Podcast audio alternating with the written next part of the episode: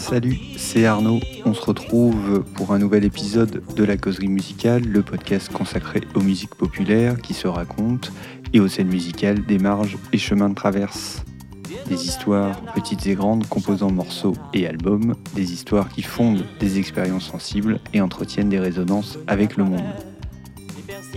J'espère que vous, toi, chacune et chacun se portent au mieux pendant cet étrange moment de confinement planétaire. Aujourd'hui, pour prendre un peu de distance et de hauteur, dans la causerie musicale, je pars à la rencontre d'un DJ français basé à Londres, Cédric Wu, pour continuer avec lui un récit débuté avec l'épisode 23 intitulé Danser ensemble, vivre ensemble. J'abordais dans cet épisode la question de la piste de danse et de ce que cet espace public constitue en termes culturels, politiques et sociaux. Un espace-temps éphémère pendant lequel quelques barrières s'estompent pour laisser place à une fraternité d'émotions, de ressentis et d'amour partagés. Dans les nombreux ingrédients nécessaires pour une soirée réussie se trouve le sound system. Des membranes et speakers provient la mise en mouvement de l'air et la production du son dont vous et moi réceptionnons les ondes par les oreilles et par notre corps tout entier. Avec Cédric, que je présenterai plus en longueur juste après, nous allons ainsi causer depuis le terrain audiophile. Épisode 25 Sound Save My Day avec Cédric Wu. Salut Cédric, ravi de t'accueillir dans cette euh, causerie. Salut Arnaud, hein, enchanté. On enregistre euh, l'entretien euh, le lundi 6 avril. Les dates ont de l'importance encore plus en, en, ce moment. Première question, situation exceptionnelle oblige. Comment ça va pour toi et tes proches à, à, Londres? Bah écoute, ça va on s'en sort. Sylvia, Sylvia, ma copine et moi, on est OK. Confinés, mais, mais OK. Bah, par contre, c'est plus inquiétant pour mon frère qui, euh, qui habite aussi à Londres, lui, à côté de chez moi. Euh, ils ont tous chopé le virus, en fait, chez lui. Ça a commencé par euh, la petite de 9 ans, Mélissa. Après, c'est la maman qui l'a chopé. Et là, maintenant, c'est le frangin, c'est Fabien. Donc, depuis une grosse semaine, avec des vagues de plus ou moins bien. Bon, c'est pas alarmant, mais c'est un peu incertain, quoi. Donc euh, voilà où on en est. On sent bien, on sent, on sent bien que le virus est, dans l'air. Ça commence, ça commence à atteindre euh, des, des gens qu'on connaît, alors que jusque là, ça c'était quand même assez loin. Ok, bon, euh, pensée pour euh, Fab alors et Hilaria euh, qui sont en plein dedans alors. En, général, c'est plutôt, c'est plus grosse fatigue, la fièvre, la fièvre est passée, une, toux qui fait plus ou moins mal. Bon, a priori, ils sont en forme, hein, tu, tu, sais, donc ça va aller. Hein. Oui, oui, non, c'est sûr, il n'y a pas d'inquiétude particulière. Après, moi, j'ai eu aussi des, des amis autour de moi, alors pas vraiment à Clermont, mais plutôt à Paris où le virus a davantage circulé, euh, voilà, qui sont passés par là, mais qu'on fait 10-15 jours où euh, ils ont bien senti passer quand même. Ok, on verra ça. Euh, comme disait l'orchestre Baobab, maintenant on est un peu au jour le jour dans le monde entier. et pour nous offrir une pause, si vous écoutez ce podcast quand il sort, pour vous offrir une pause dans toutes ces nouvelles euh, alarmistes et catastrophistes, on va causer de musique avec euh, Cédric euh, qui, qui est DJ et organisateur avec deux autres DJ de la soirée Beauty and the Beat à, Londres depuis 15 ans, qui a la caractéristique cette soirée d'être une soirée audiophile euh, constitué avec votre propre sound system, on y reviendra. Tu es aussi résident et organisateur des All Your Friends, qui sont plus récentes, qui sont sur le même, le même principe. Généralement, les promoteurs de soirées, les médias parlent des événements musicaux plutôt par le prisme d'une thématique, d'un style musical, d'un line-up, etc. Pour vous, l'accent, il est plutôt mis sur la nature de la diffusion sonore donc pour compléter un peu ta, ta présentation, est-ce que tu peux nous dire comment t'en es venu à t'intéresser au son? D'où ça vient, cette place dans ta démarche de DJ du, du sound system et cette qualité de son particulière? Bah, C'est assez facile à tracer en fait. Ça date de mon passage, de mon séjour à New York qui était de de l'automne 99 à, l'été 2000. En gros, je me suis retrouvé assez rapidement en colloque avec un pote japonais, mon pote euh, Nao. On s'était rencontré à l'auberge dans Harlem. On a, pris, euh, on a pris un appart, enfin une piole ensemble. Et voilà, lui, il était là vraiment exclusivement pour ça. Il était à la, recherche du loft de Mancuso. Enfin, c'était son excuse en tout cas il n'avait pas trop, bon, trop d'idées où chercher hein, à, cette époque-là. Le loft était en, hiatus. Il n'y a pas de soirée loft. Mais euh, au bout de trois mois, il a, au bout de deux trois mois, il a quand même réussi à trouver quelques pistes. Il y avait, il y avait, il y avait des gens qui étaient affiliés au loft, évidemment, des loft babies, comme on les appelle là-bas, qui continuaient à organiser des soirées euh, dans, dans le même esprit, dans l'esprit du loft. Donc du coup, Nao a réussi à à s'introduire euh, dans le milieu. Il a fait une ou deux soirées, puis il m'a amené. Et voilà, pour, pour, pour moi, c'était ma première soirée audiophile. Même si c'est vrai que, bon, à, à l'époque, audiophile, ça voulait pas dire grand-chose pour moi. Mais euh, je me suis quand même, tu te rends quand même compte assez rapidement, enfin moi je m'en suis rendu compte euh, évidemment assez rapidement que la qualité du son dans cette soirée-là faisait toute la différence. J'ai pris des claques notamment sur le Sexy Motherfucker de, de Prince, euh, Upside Down de Fela, ça sonnait, euh, évidemment en plus un morceau de 16 minutes, ça sonnait un truc de complètement alien pour moi. Pourtant je, connaissais hein, le morceau, mais là plus le son est bon, plus ça s'étire. Enfin c'était euh, incroyable. Je crois que c'est là que j'ai dû écouter, c'est même sûr, c'est là que j'ai écouté City Country City pour la première fois. Euh, bon, c'était à peu près les seuls morceaux que, je connaissais, mais c'était euh, c'était claque sur claque sur claque et je, comprenais bien qu'il se passait quelque chose. Et évidemment, j'avais en plus de ça aucune idée du, matos utilisé. Et euh, ouais, ces soirées-là, c'était des soirées, comme j'ai dit, des soirées privées. C'était c'était dans un studio, dans une espèce de bunker, des recording studios à Chelsea. C'était assez underground euh, dans tous les sens du terme.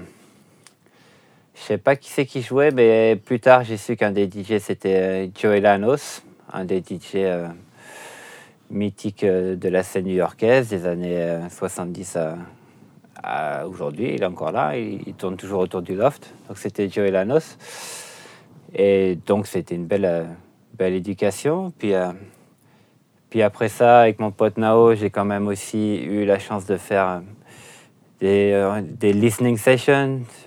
On, dit, on doit dire ça en français, hein, en français aussi. En fait, il n'y avait même pas de terme pour ça, mais on allait chez Takeshi, un pote, euh, à Nao et aussi un proche de, de Mancuso à l'époque. Takeshi qui habitait dans le Lower East Side, il avait des clips chez lui. Et, euh, et voilà, on, on, y allait pour écouter, c'était pas pour danser, hein, on écoutait euh, surtout des classiques de funk et de disco. Et, ouais, c'était un peu comme d'aller à l'école en fait pour moi. C'était, c'est là aussi d'ailleurs que j'ai rencontré Nari, qui, qui aujourd'hui est un des organisateurs de, des soirées Joy à New York. Et euh, voilà, donc il y avait quand même euh, du beau monde déjà. Et à partir de là, le bug audiophile, c'était euh, c'était inévitable. Quoi. Tu, tu reviens pas en arrière.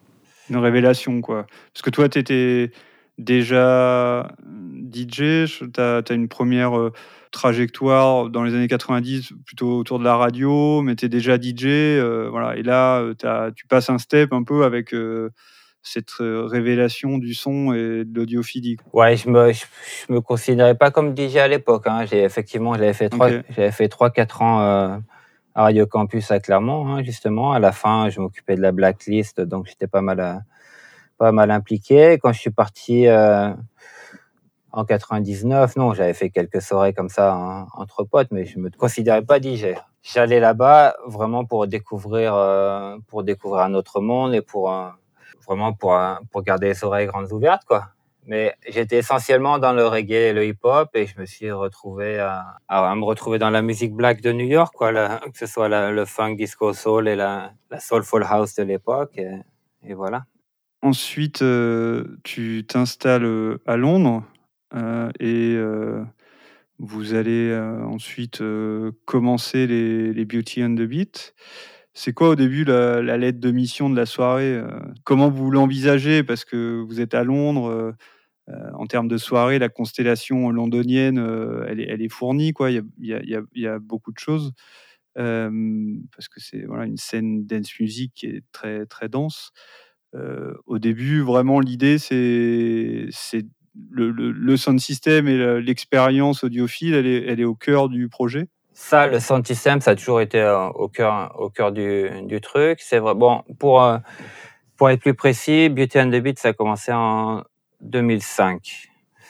Ok, après les 15 ans, ça aurait mhm. été, ça aurait été en juin de, de cette année-là.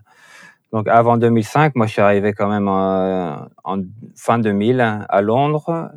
Il y a le, on a commencé en 2002, on a commencé à faire venir Mancuso, ça c'est avec Lucky Cloud, qui là pour le coup c'était vraiment une soirée à base avec le son qui était basé sur le, le sound system de, du loft à New York. Lucky Cloud, tu peux juste euh, préciser euh, pour celles et ceux qui connaîtraient pas euh... Lucky Cloud, ça a été monté donc au début des années 2000. C'est en fait c'est sur une idée de David, hein, David Mancuso, qui a demandé à, à son ami Colin, DJ Cosmo, Colin Murphy. Il, lui a, il a demandé à Colin et Tim Lawrence d'essayer de monter une soirée à, euh, à Londres sur sur les bases de ce qu'il faisait, pas forcément de ce qu'il faisait à à New York, mais de ce qu'il avait fait au Japon. Il avait, à cette époque-là, il avait fait deux, trois soirées au Japon qui avaient été euh, assez spectaculaires au niveau de, au, niveau sonore, au niveau de la réponse des gens. Et donc, lui, il cherchait à répliquer les soirées qu'il avait fait au Japon et voulait répliquer ça ailleurs. Il se trouvait que DJ Cosmo, qui a passé une dizaine d'années au Loft à New York, avait bougé à Londres à cette époque-là.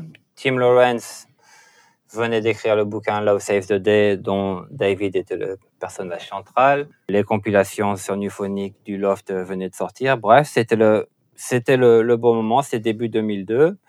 Donc Colin, euh, Colin, Tim, avec Jérémy aussi, avec qui on, a, on va commencer Beauty and the Beat plus tard. Donc ils étaient à trois.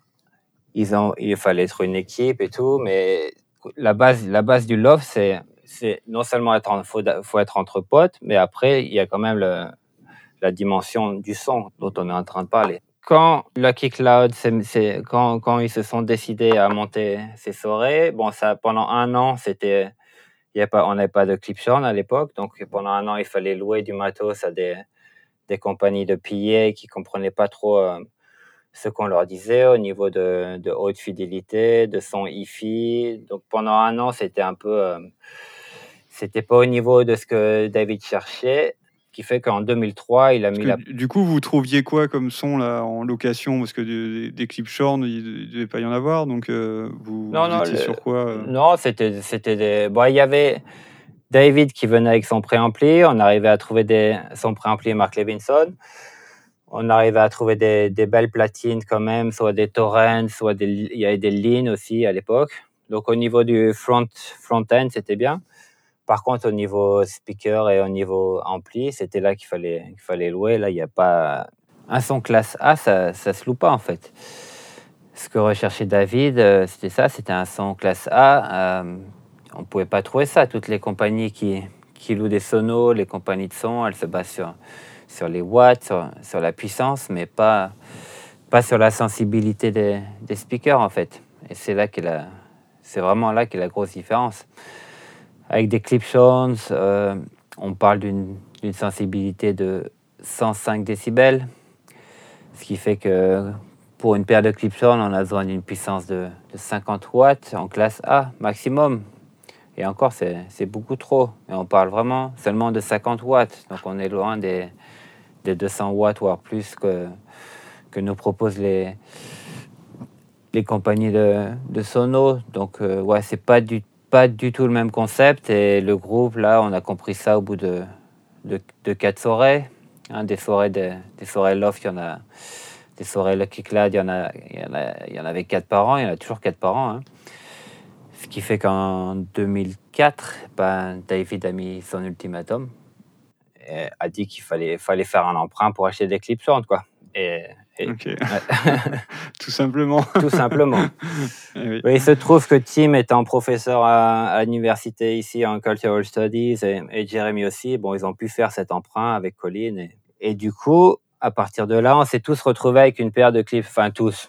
Colin, Jeremy, moi, on s'est retrouvés avec une paire de clips Sean à la maison, qu'on sortait, qu'on sortait quatre fois par an pour organiser ce loft-là.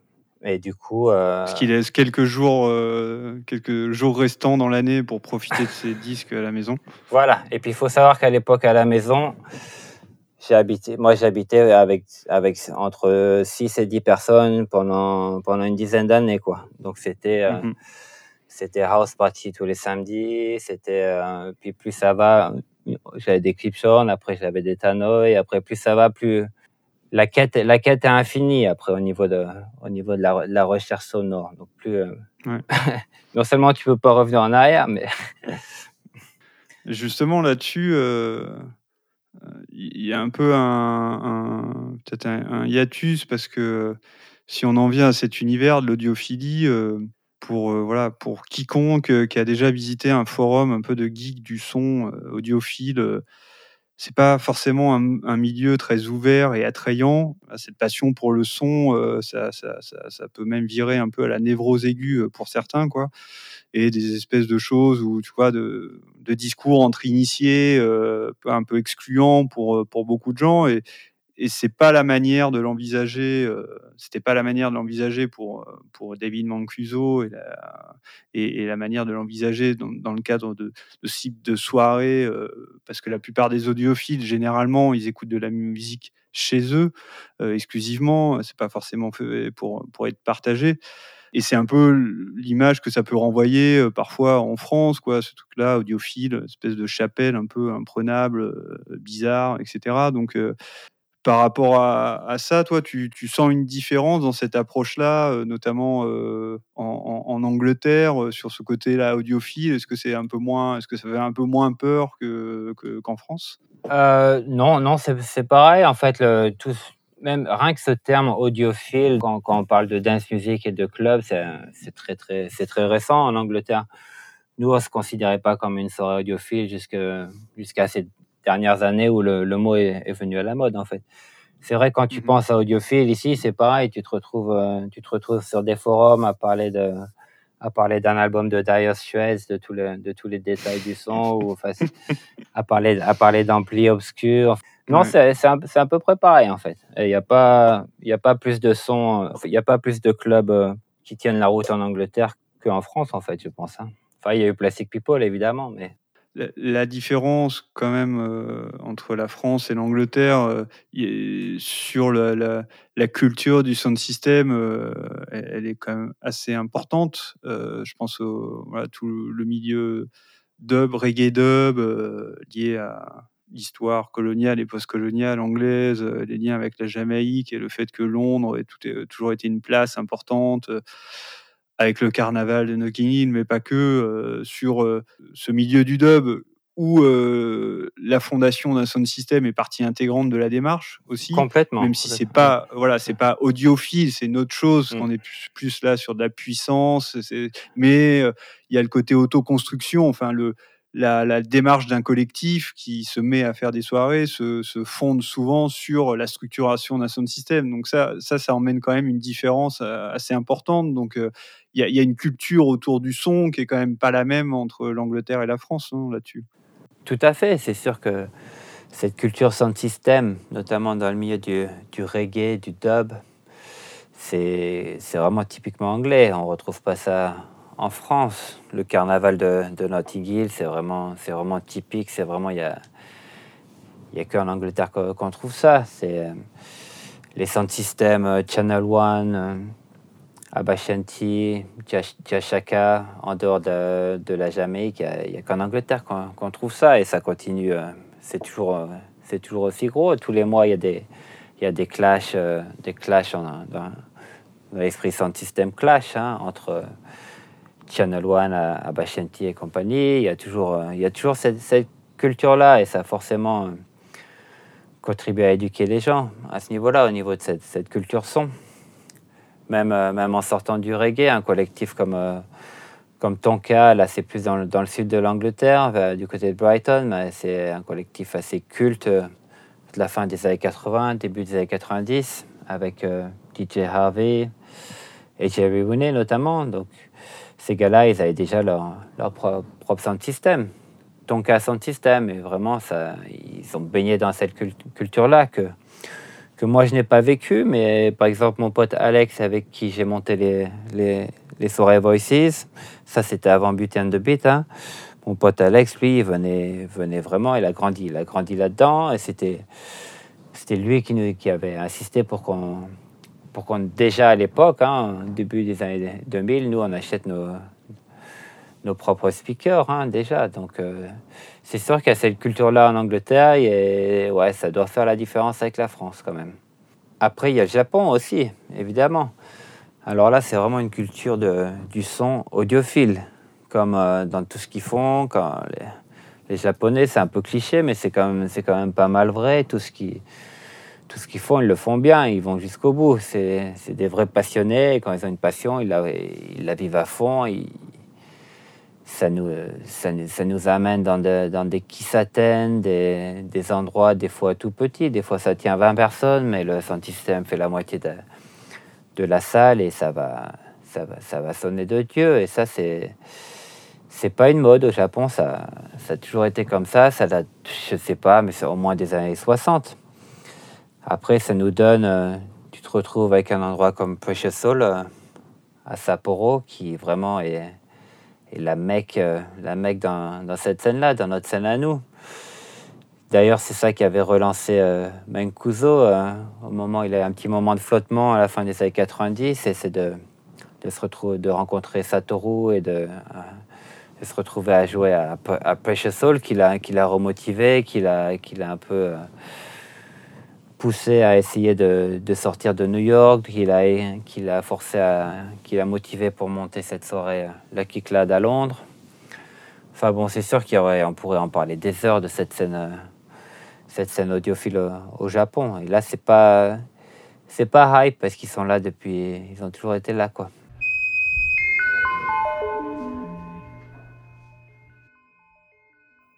C'est difficile de poser des mots euh, pour que les personnes qui sont pas initiées, euh, qui n'ont pas fait cette expérience-là, euh, comprennent vraiment la différence.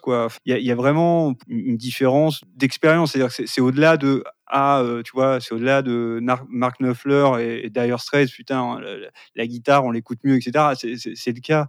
Mais dans la manière de, de, rentrer dans le son, etc., euh, c'est tout à fait différent. Et donc, dans la manière de danser, dans la manière de vivre une soirée, ça, c'est compliqué de le retranscrire. Toi, si tu avais des mots à poser là-dessus, comment tu, voilà, comment tu présenterais la chose? Je suis un peu pareil que toi. C'est sûr que tant que tu tant que t'as pas vécu ça, tu peux pas trop te tu peux, tu peux lire des livres, tu peux écouter des gens en parler, mais tu peux pas trop te, te rendre compte. C'est sûr que avec un son audiophile, tu écoutes toutes les, tout ce qui est les nuances dans la musique, tout ce qui est euh, sophistication que tu n'entends pas normalement, ou même de tes, de tes morceaux préférés que tu as écoutés mille fois, mais il y a des, tu les, tu les sens pas. En fait, à la, à la fin, c'est même pas les écouter, c'est les, tu les sens pas de la même façon. Et puis, vu que le, son est audiophile, c'est-à-dire que le son est très chaud, ça fait pas, ça fait pas mal aux oreilles. Donc, du coup, tu peux danser pendant des heures et des heures, ça te, ça te fatigue pas. Euh, si tu vas dans un club lambda euh,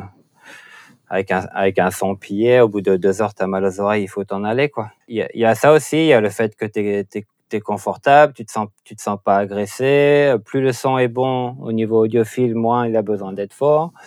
Ça n'empêche pas que ça occupe euh, toute la pièce, hein, évidemment. Mais c'est difficile à, à, vraiment comprendre, je pense, tant que tu n'as pas, tant que pas vécu ça. quoi tant que tu n'as pas été dans le sweet spot au milieu de, de la salle.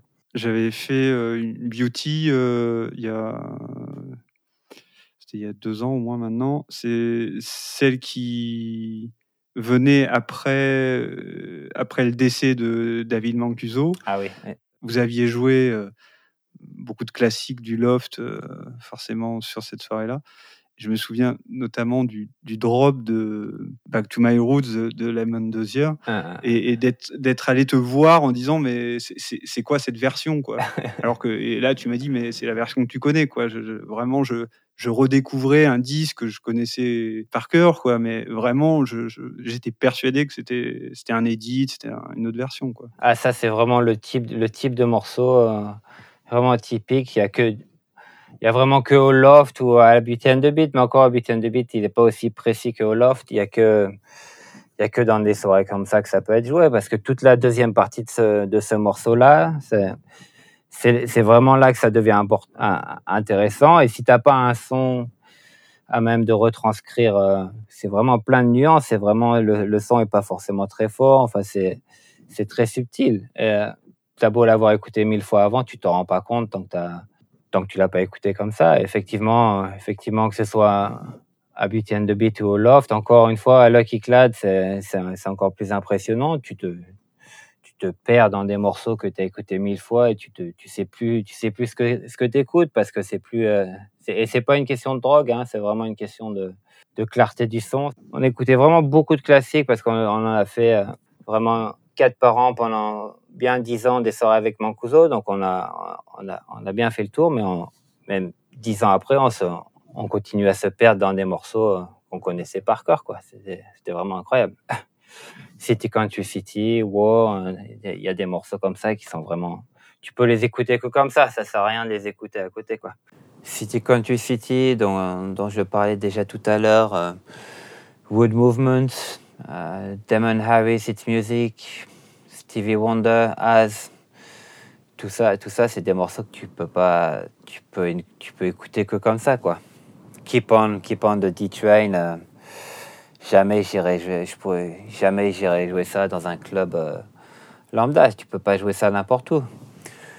Morceau, c'est pas un morceau love, mais 69, 69 de Desire de, de Carl Craig, qui est un de mes morceaux all-time favorite. euh, a plein d'autres, mais tout ça, c'est des morceaux qui, qui te changent une vie, qui changent ta vie. Et d'autant plus quand tu écoutes ça dans des conditions optimales comme à, comme au Loft, comme à Beauty and the Beat, ou, chez toi sur des clips. Chez, voilà, une fois que tu as écouté ça comme ça, tu vas pas. Tu, cherches pas, tu cherches pas à les écouter dans de moins bonnes conditions, quoi. Ça rime à rien. toi euh, qui joues aussi dans d'autres même si tu joues beaucoup euh, dans quand même dans des cadres de soirées euh, avec des sons de qualité etc il t'arrive aussi euh, de jouer euh, sur des sound systems plus conventionnels donc euh, je suppose que ça induit aussi quelque chose dans ta manière de sélectionner les sons et de savoir quel disque tu prends Ah bah ça, change tout, ça change tout. T'emmènes pas, il y a peut-être de- des disques, y a peut-être que tu retrouves en commun, mais en, général non, c'est pas la, c'est pas la même sélection. Tu un morceau avec une introduction lente de de trois minutes, tu peux pas jouer ça si le son si le son tient pas la route quoi. Peux pas vraiment prendre de risques avec un sound system euh, basique quoi. Avec un sound system audiophile, tu fais ce que tu veux quoi. Si la, si le, si le morceau est bien, qu'il y a un, qu'il y a un beat ou pas, euh, peu, peu importe, ça va les, les, les gens vont suivre. Quoi. Ouais. Ouais, c'est effectivement la différence où il n'y a plus cette espèce de barrière où on dit souvent euh, ça, ça va être un morceau dance floor et ça, c'est un morceau plus que j'écoute à la maison. Quoi. Non, non, il n'y a plus. ouais. Quand on me dit ça, souvent, je, voilà, je réponds que moi, justement, j'essaye de, jouer des morceaux que j'écoute à la maison sur une piste de danse. Enfin, j'essaye de pas être sur une démarche où, pour un set, je vais jouer que des edits, voilà, qui sont configurés pour ça, etc. Mais comme tu le soulignes, le sound system et sa manière de révéler plus ou moins des morceaux, euh, ça, joue grandement sur les prises de risque possibles pour jouer telle ou telle chose, quoi. Et, d'ailleurs, prise de risque ou non, parce que du coup, c'est plus tellement, c'est plus tellement des, prises de risque. Ça peut l'être pour des gens qui sont pas forcément habitués, mais ça, quand, quand tu es dans une soirée avec un son comme ça, avec un DJ qui est un DJ qui sait ce qu'il fait, ça, ça coule de source, hein, même si euh, même si tu joues de l'am- de l'ambiance pendant pendant cinq minutes, même si tu joues du jazz un peu compliqué, euh, bon, si euh, Mhm. à la limite, le- le- la prise de risque est moindre. De jouer, de jouer des morceaux de jazz ou même des, mor- des, morceaux, des morceaux d'afro un peu. Tu peux pas jouer ça n'importe où, quoi. L'autre chose aussi, c'est que tu es obligé de jouer des disques aussi qui sont bien produits, euh, bien pressés. Euh, ça, révèle d'autant plus aussi euh, des disques.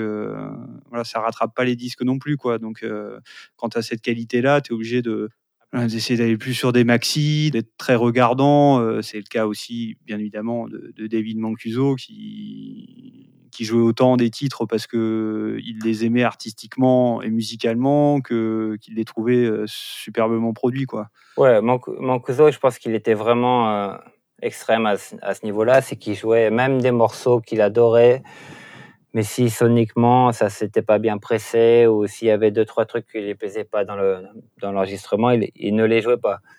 Nous, on va pas jusque là quand même. Euh, avec Beauty and the Beat, c'est sûr qu'un morceau qui est vraiment mal pressé, même si on l'aime bien, on va pas le jouer, mais on va, on va être un peu moins regardant quand même. Après, c'est sûr que si euh, ça sert à rien de jouer un, morceau qui sonne pas bien sur un son hi ça va pas le faire sonner mieux, quoi. C'est sûr que ça sert à rien.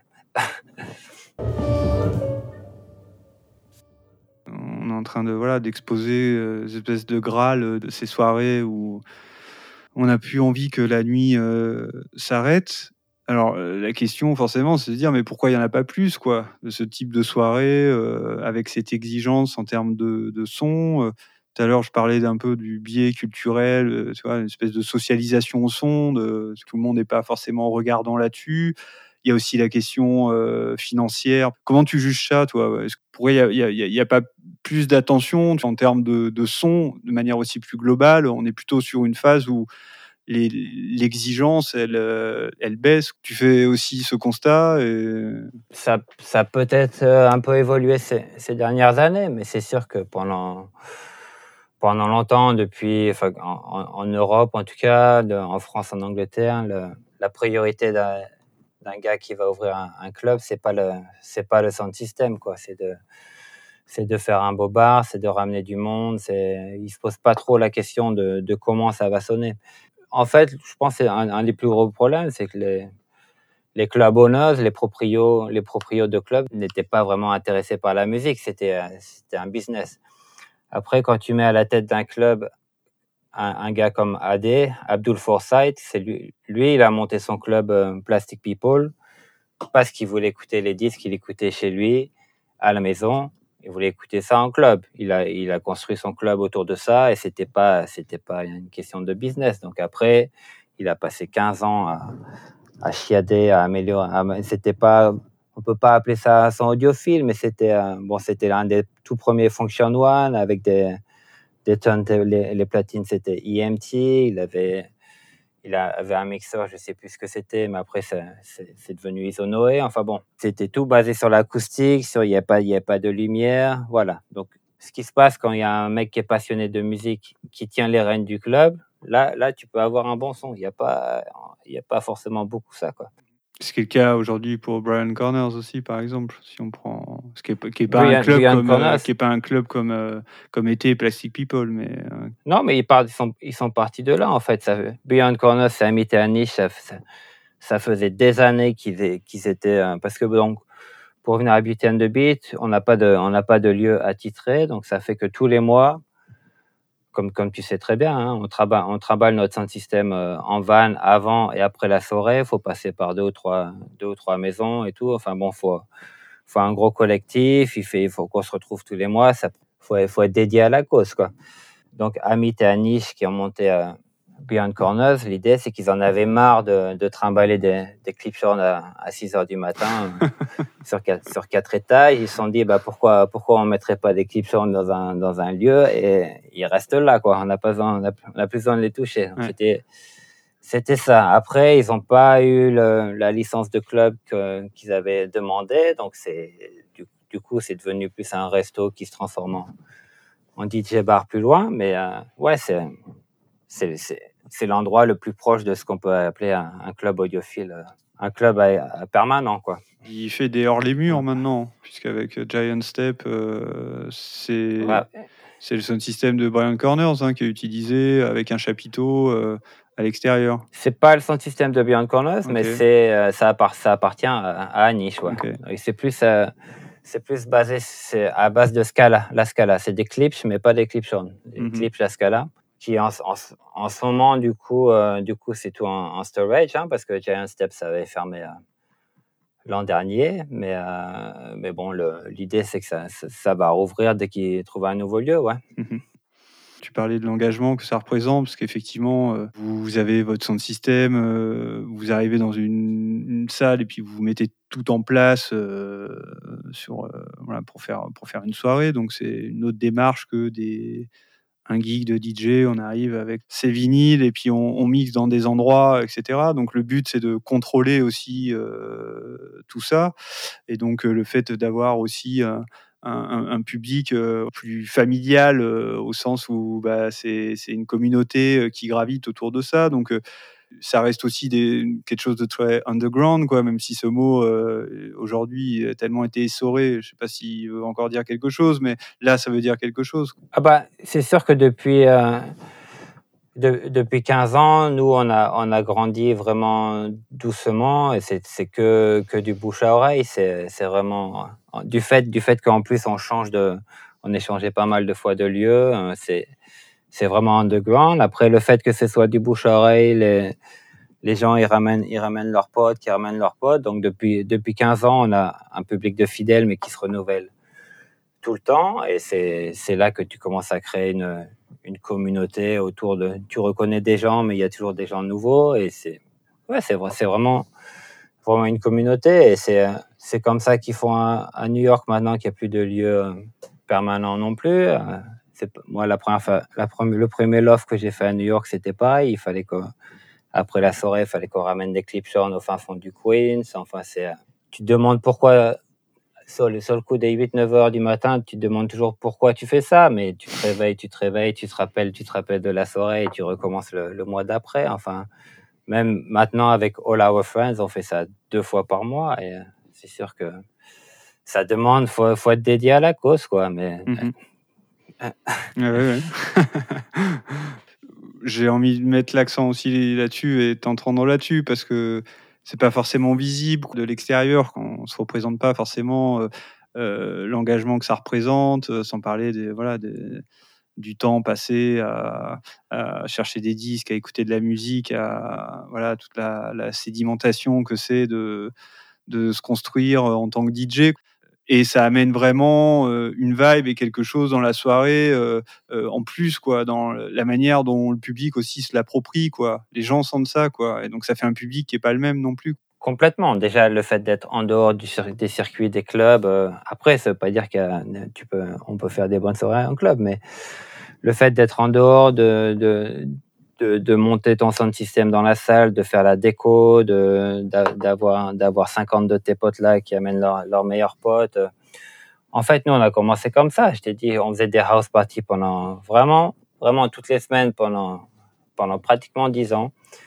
Bah, du coup, tu te retrouves avec une communauté de 20, 30 potes qui sont prêts, qui là, là ils sont prêts à t'aider à porter les speakers quand il faut. Mm-hmm. Euh, et puis ça va être les premiers à danser, ça va être les derniers sur le dance floor à, 6 heures du matin. Et les gens, les gens sont confortables dès qu'ils, dès, dès qu'ils rentrent dans un endroit comme ça. C'est pas intimidant du tout. C'est, en fait, c'est, le principe de la house party et ça, ça, ça revient, ça revient aux bases de, de Mancuso en fait. On mhm. fait. On fait que, on fait que suivre ces préceptes en fait. Ouais, pour euh, celles et ceux qui ne le sauraient pas. Donc, euh, les soirées de, Mancuso et du Loft, effectivement, c'était des soirées euh, sur cooptation, donc où voilà, qui étaient des, des soirées semi-privées pour dans un contexte qui était particulier. Il a pensé ça parce que c'était aussi une période quand il a commencé, fin des années 60, 69, 70, où euh, il n'y avait pas de club à New York et voilà, il y avait aussi une politique très répressive, euh, notamment euh, envers certaines communautés, notamment la communauté gay. donc, il a trouvé aussi des manières de, pouvoir faire rentrer des gens et, de faire des soirées safe chez lui. Euh, le contexte est plus, le même aujourd'hui, euh, que ce soit à New York ou, que ce soit à Londres pour vous. Euh, sur, cette idée-là aussi de cooptation des potes, des potes et du côté familial, il peut y aussi avoir une, limite qui est justement dans le caractère inclusif d'une soirée. On a tous vécu des soirées où à un moment donné, il y a un public qui se forme parce qu'il y a des gens qui se connaissent pas, parce qu'on on est sur ce mélange-là. Est-ce que ça, c'est pas quelque chose où, tu peux sentir un essoufflement à un moment donné sur les beauty, par exemple, en revoyant régulièrement toujours le public. Est-ce que c'est quelque chose sur lequel tu as un regard Vous avez un regard Je suppose que c'est le cas, mais sur voilà, le fait de d'essayer de faire en sorte que, toute la société soit présente sur, la piste de danse? À Beauty and the Beat, ça n'a jamais vraiment trop été la question parce qu'il y a pas le, on n'a pas ce système de, de cooptation Beauty and the Beat. Donc, euh, c'est sûr qu'après, tu, les, gens qui sont habitués, ils vont venir assez tôt de façon à ce qu'ils puissent rentrer, qu'ils n'aient pas besoin de faire la queue. Ou alors, s'ils ont besoin de faire la queue, ben, ils vont la faire parce qu'ils savent euh, ce qu'ils vont trouver à l'intérieur. Mais on n'a jamais eu ce système de cooptation. Par contre, euh, avec pour All Our Friends, qui est un peu un, offshoot de, de Beauty and the Beat, hein, mais c'est Beauty and the Beat plus Tim Lawrence. Là, pour le coup, on avait, on on est parti, on s'est basé sur une mailing list qui était un peu un mix de Beauty and the Beat et, du Loft. Et à partir de, à partir de deux soirées, c'était un système de, cooptation. C'est-à-dire que tu peux amener, chaque personne peut, ramener une personne qui n'est jamais venue avant. Effectivement, c'est, bon, on peut se poser la question, mais euh, David lui-même disait que si tu, si tu laisses rentrer un groupe de huit personnes qui sont jamais venues, ils vont pas se mélanger, euh, ils vont pas se mélanger avec les gens. Si tu laisses rentrer une personne qui n'est jamais venue, là, du coup, ça crée, euh, le mélange est naturel et la fois d'après, tu en ramènes une. Enfin, faut, faut faire ça progressivement. La cooptation, ça permet d'éviter aussi le phénomène de, de hype. Si c'est la soirée dont on parle en ce moment où tout le monde veut venir, tu te retrouves, d'un seul coup avec 100 personnes que tu n'as jamais vues avant, ça va pas être la même soirée. Ça nous est arrivé une fois après que Giles Peterson en ait parlé. Euh, il, est, il, est, venu à Beat and the Beat, il a, il a adoré, il en a parlé dans, dans son émission. La, la, soirée d'après, il y avait plus de la moitié des gens qu'on connaissait pas et qui sont pas forcément tous revenus. Enfin, ça faisait une vibe différente et faut pas être hype quoi. Ça permet, ça permet d'éviter ça, je pense, la cooptation aussi.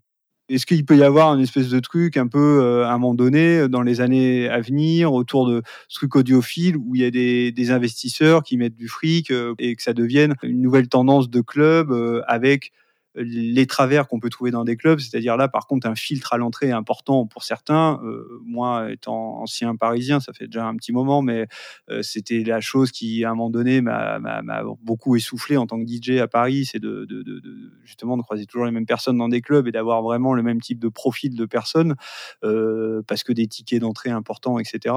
Est-ce que, est-ce qu'il peut y avoir une espèce de, tu vois, de bourgeoisie audiophile qui se met en place, qui propose des soirées pour euh, voilà un, espèce de truc un peu standing autour de autour de ça quoi.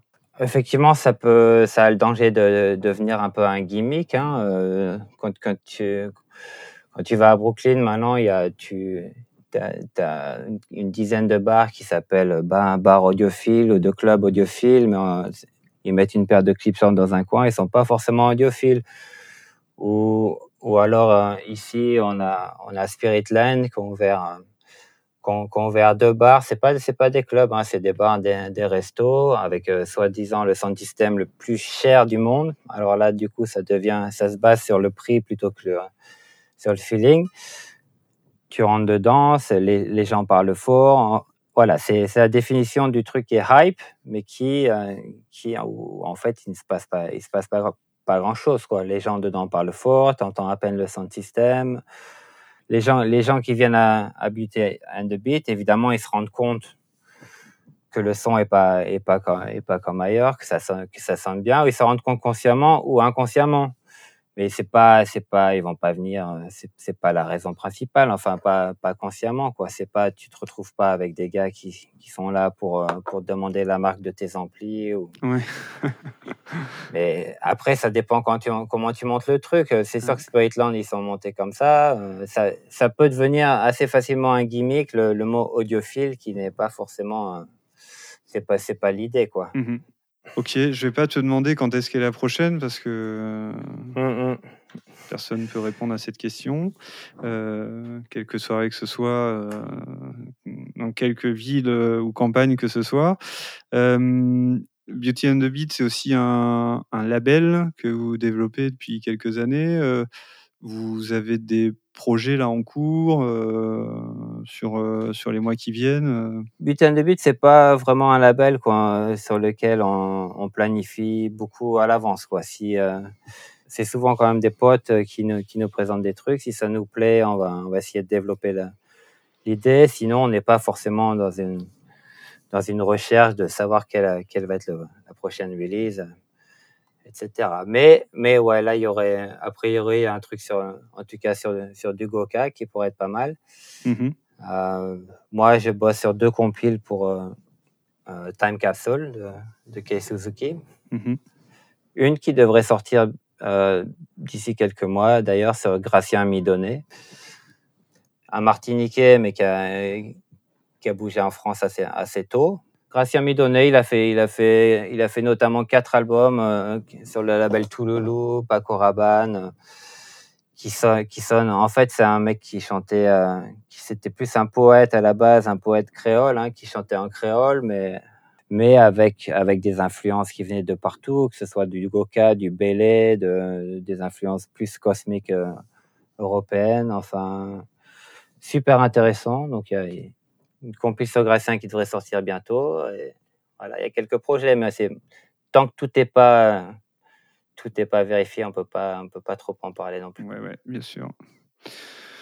Ok, bah écoute, euh, on arrive au bout euh, de cet entretien. Est-ce qu'il y, y, a des choses essentielles euh, qu'on aurait oublié de parler ou... On n'a quand même pas parlé de, des soirées d'un Sweet Apricots à Paris. Ah oui, c'est vrai, effectivement. Ça doit être la soirée audiophile de Paris ou de voire, voire de France et qui qui se rapproche.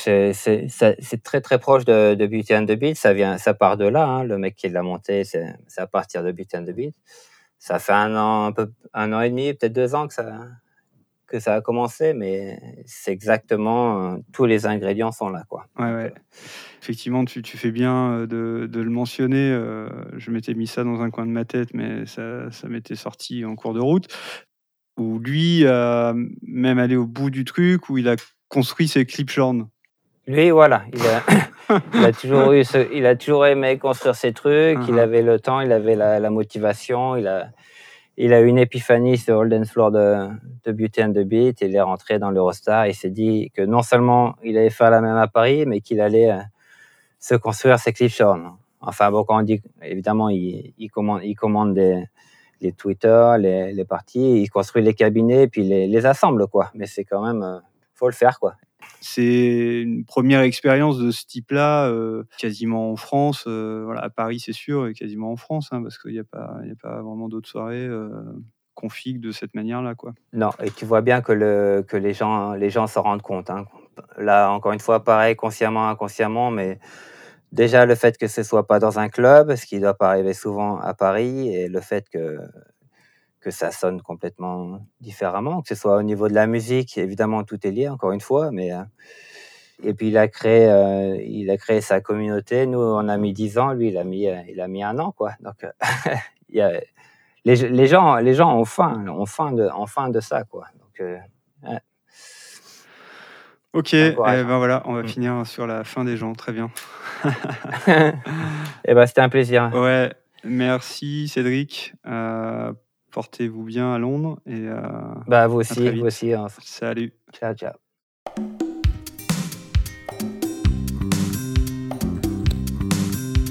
À l'écoute cette semaine, le morceau Antilles au cristal de Gracien Midonnet, auquel euh, Cédric va consacrer une compilation à paraître prochainement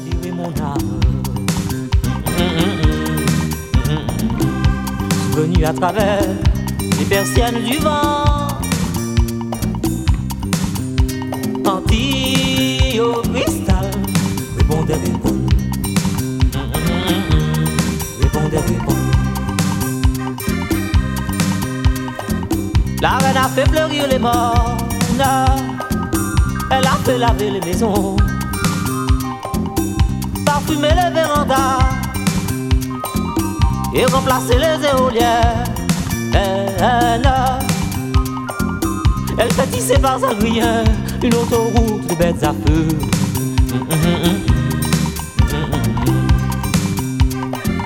La reine a fait sonner l'envie et résonner petit bois d'amour. Que viennent entendre le courage, les invités, les roses, les hibiscus, les pauvres, les voyageurs, les riches, les bleus, les hirondelles, les éléphants, de partout l'univers, pour goûter le colombo vert. C'est mango,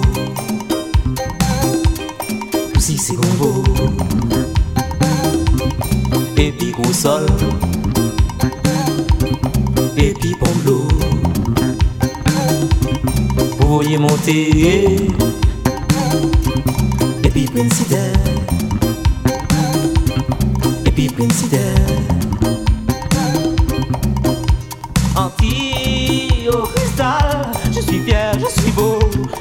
D'être au monde. Mon hospitalité deviendra soleil d'or. Merci de nous avoir accompagnés pour cet épisode et d'avoir suivi le chemin lumineux du son audiophile. Vous trouverez facilement sur le net euh, le site de Cédric, Cédric ou Cédric Lassonde, ainsi euh, qu'une page Facebook euh, consacrée euh, au collectif et à la soirée Beauty and the Beat. Ce podcast vous a plu, faites-le savoir. Vous pouvez m'aider à le faire connaître en le notant et en le commentant sur la plateforme que vous utilisez. Merci mille fois pour votre coup de pouce. Et si jamais podcast vous donne des idées, n'hésitez pas à me contacter via le site euh, musique-imaginaire.com, un atelier spécialisé dans l'édition de contenu audio parlé. On se retrouve très vite pour un nouvel épisode. D'ici là, prenez doublement soin de vous. Ciao